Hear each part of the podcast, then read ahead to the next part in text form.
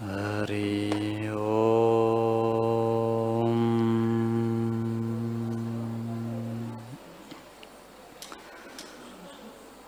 श्री सदगुरु परमात्मा नमः। श्री योग वशिष्ठ महारामायण।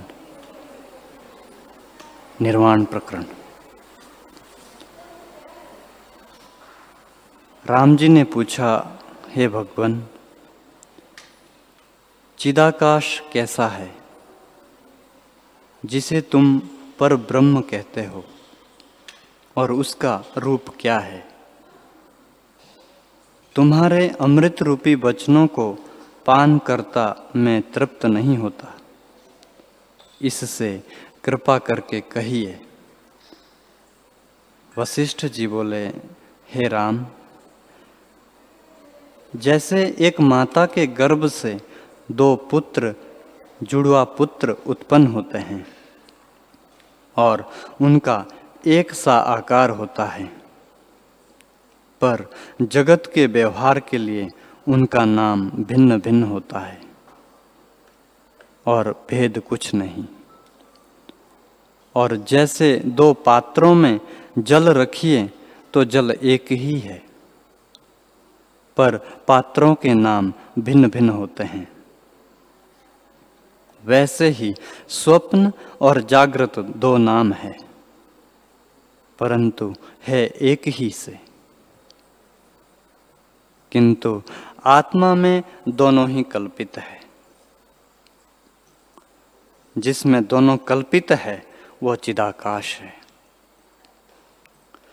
वृत्ति जो फुरती है और देशांतर को जाती है, उसके मध्य में जो ज्ञान रूप संबित है, जिसके आश्रय से वृत्ति फुरती है, वह चिदाकाश संबित है।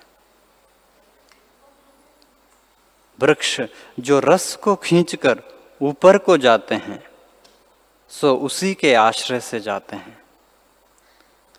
ऐसी जो सत्ता है, वह चिदाकाश रूप है। हे राम। जैसे सब वृक्ष, फूल, फल, टास आदि सहित रस के आश्रय से उगते बढ़ते हैं। वैसे ही यह सब जगत चिदाकाश के आश्रय से फुरता है और उसी के आश्रय से वृत्ति फुरती है। वही सत्ता चिदाकाश है। जिसकी इच्छा सब निवृत्त हो गई और राग द्वेष रूपी मल से हीन जो शरद काल के आकाश सम निर्मल हो गया, उसकी शुद्ध संबित है। उसको चिदाकाश जानो। हे राम, जगत का जब अंत हुआ, पर जड़ता नहीं आई। उस मध्य काल में जो अद्वैत सत्ता है वह चिदाकाश है। बेल, फूल, फल, गुच्छे और वृक्ष जिसके आश्रय से बढ़ते हैं, वह चिदाकाश है। रूप, अवलोक, मनस्कार, इन तीनों का जहाँ अभाव है, ऐसी शुद्ध संबित ही चिदाकाश है। पृथ्वी, पर्वत और नदी आदि सबका जो आश्रय है, वह चिदाकाश है। दृष्टा, दृश्य, दर्शन, ये तीनों जिससे उपजे हैं और फिर जिसमें लीन होते हैं, वह अधिष्ठान सत्ता ही चिदाकाश है। जिससे सब उपजते हैं, जो यह सब है और जिसमें सब है ऐसा सर्वात्मा चिराकाश है। अर्धरात्रि को उठने पर इंद्रियों की चपलता का विषय से अभाव होता है। उस काल में जो शांत सत्ता होती है, वह चिदाकाश है। हे राम, जिस संबित में स्वप्न की सृष्टि जगती है और फिर जागृत भासती है और दोनों के करने वाले में सो होता है, वह चिदाकाश है। जैसा फुरना होता है, वैसा ही जगत में भाषित होता है। वही दृष्टा, दर्शन, दृश्य होकर भासता है, दूसरा कुछ नहीं। आत्मरूपी सूत्र में असत्य सगत, असत्य सत्य जगत रूपी मणि पिरोए हुए हैं। जिसके आश्रय से इनका फुरना होता है, वह चिदाकाश है। हे राम, जिसके आश्रय से एक निमेश में जगत उपजता है और उन्मेष में लीन हो जाता है, ऐसी जो अधिष्ठान सत्ता है उसको चिदाकाश जानो।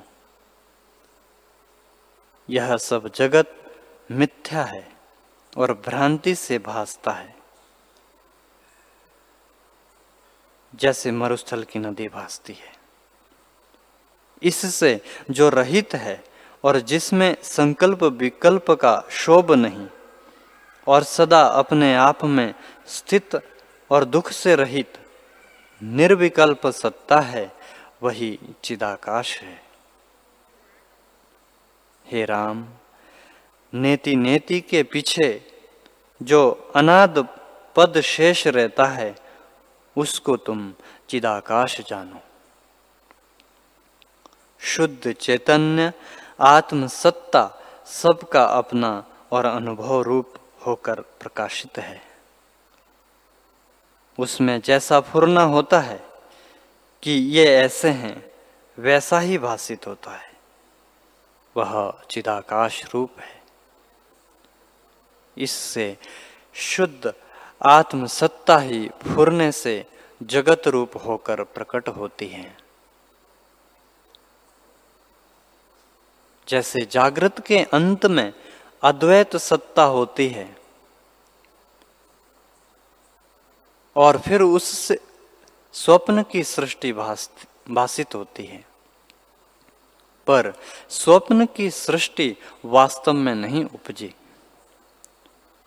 वही अनुभव स्वप्न की सृष्टि होकर भाषित होता है। वैसे ही यह जगत जो कार्य रूप दिखता है, सो अविद्या से दिखता है। वास्तव में कुछ उपजा नहीं। जैसे स्वप्न की सृष्टि अकारण दिखती है, वैसे ही यह सृष्टि अकारण है। ब्रह्मा से लेकर चीटी तक सब स्थावर जंगम जगत चिदाकाश रूप है। कुछ उत्पन्न नहीं हुआ और जो दूसरा कुछ ना हुआ तो कारण, कार्य भी कुछ ना हुआ। हे राम, ना कोई दृष्टा है, ना कोई दृश्य है, ना भोगता है और ना भोग है, सब कल्पना मात्र है। आत्मा के अज्ञान से कल्पनाएँ उठती हैं और आत्मज्ञान से लीन हो जाती है। जैसे समुद्र के जाने से तरंग कल्पना मिट जाती है क्योंकि अनुभव आत्मा में कारण कार्य कुछ नहीं हुआ। जो तुम कहो कि कारण कार्य क्यों भाषित होते हैं?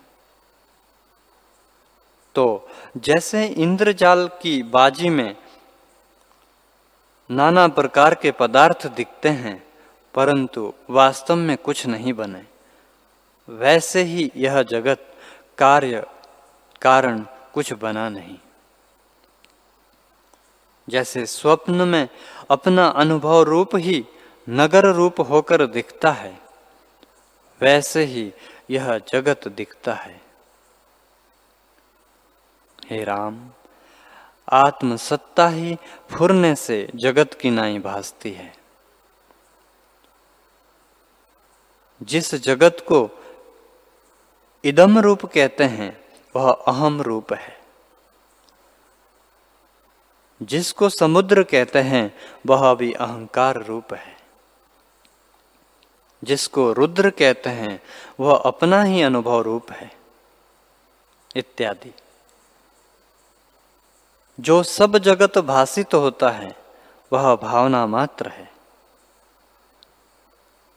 जिसकी जैसी भावना दृढ़ होती है, वैसा ही रूप होकर भासता है। जैसे चिंतामणि और कल्पतरु में जैसी भावना होती है, वैसे ही सिद्ध होता है। वैसे ही आत्मसत्ता में जैसी भावना होती है, वैसा, वैसी ही होकर भाषित होती है। इससे जब चिदाकाश का निश्चय दृढ़ होता है तब अज्ञान से जो विरुद्ध भावना हुई थी, वह निवृत्त होती है।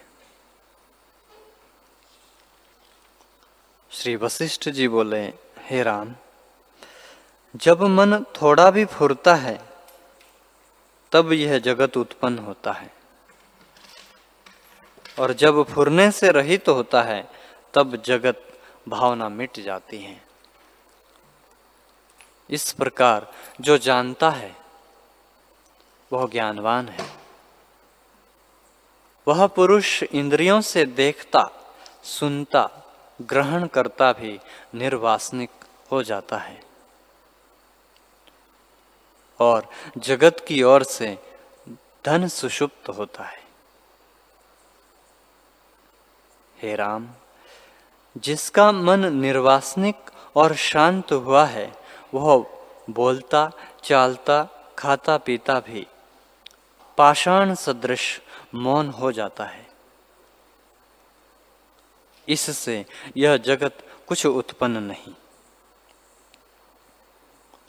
जैसे मृग तृष्णा की नदी अन होती भासती है, और भ्रम से आकाश में दूसरा चंद्रमा भाषित होता है, वैसे ही मन के भ्रम से आत्मा में जगत भाषित होता है। आदि कारण से कुछ नहीं उत्पन्न हुआ। जिसका आदि कारण ना पाइए, वह कारण भी असत्य जानिए इससे सब जगत कारण के बिना ही भासता है। उपजा कुछ नहीं। हे राम। जो पदार्थ कारण के बिना भासता है और जिसमें भासता है, वह अधिष्ठान सत्ता है। क्योंकि जो अधिष्ठान में भाषित होता है, उसको भी वही रूप जानिए। और जो अधिष्ठान से व्यतिरेक भाषित हो, उसे ब्रह्म मात्र जानिए। जैसे स्वप्न में इंद्रिय आदिक पदार्थ भाषित होते हैं और उसमें दृश्य, दर्शन सब मिथ्या है। हुआ कुछ नहीं। वैसे ही यह जागृत जगत भी मिथ्या है। ना कुछ उपजा है, ना स्थित हुआ है, ना आगे होना है और ना नाश होता है। जब उपजा ही नहीं तब नाश कैसे हो? ना कोई दृष्टा है, ना दर्शन है, ना दृश्य है। केवल चिन्ह मात्र सत्ता अपने आप में स्थित है। राम जी ने पूछा, हे भगवान, यह दृष्टा, दर्शन और दृश्य क्या है? और कैसे भाषित होता है? यह आपने पहले भी कहा है और अब फिर भी कहिए वशिष्ठ जी बोले, हे राम, यह दृश्य सब अदृश्य रूप है। अकारण ही दृश्य होकर भाषित होता है। दृष्टा, दर्शन, दृश्य जो कुछ जगत विस्तार सहित दिखता है, वह आदि स्वरूप है। जैसे स्वप्न में आकाश का बन दिखे और पदार्थ दिखे, सो वे सब चिदाकाश रूप है। वैसे ही जगत भी चिन्ह मात्र चिन्ह मात्र रूप है। कारण कार्य भाव कहीं नहीं। जैसे वायु स्पंद रूप होती है, तब प्रतीत होती है। और निस्पंद होने पर नहीं प्रतीत होती। वैसे ही आत्मा में जब चित्त फुरता है, तब आत्म सत्ता जगत रूप होकर भासती है। सो वही आत्म सत्ता भाव में अभाव रूप है। जैसे आकाश में शून्यता है, वैसे ही आत्मा में जगत आत्म रूप है।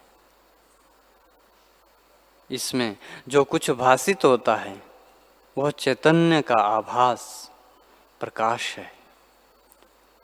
और परमार्थ सत्ता केवल अपने आप में स्थित है। इससे इतर कहिए तो ना दृष्टा है और ना दृश्य है। आत्म सत्ता ही ज्यों की त्यों है। राम जी ने पूछा, हे ब्राह्मण, ब्रह्म के ज्ञाता, जो इसी प्रकार है तो कारण कार्य का भेद कैसे होता दिखता है? वशिष्ठ जी बोले, हे राम, उसमें जैसा फुरना होता है, वैसा ही वैसा रूप होकर भाषित होता है। चैतन्य आकाश ही जगत रूप होकर भासता है। और ना कहीं कारण है, ना कार्य है। जैसे स्वप्न सृष्टि, जो कारण कार्य सहित भाषित होती है, वह किसी कारण से नहीं उपजी। अकारण रूप है। वैसे ही यह सृष्टि किसी कारण से नहीं उपजी। अकारण रूप है। ना कहीं करता है और ना भोगता। केवल भ्रम से कर्ता भोक्ता भाषित होता है और स्वप्न किनाई विकल्प उठते हैं। वास्तव में ब्रह्म सत्ता ही है। हरि ओ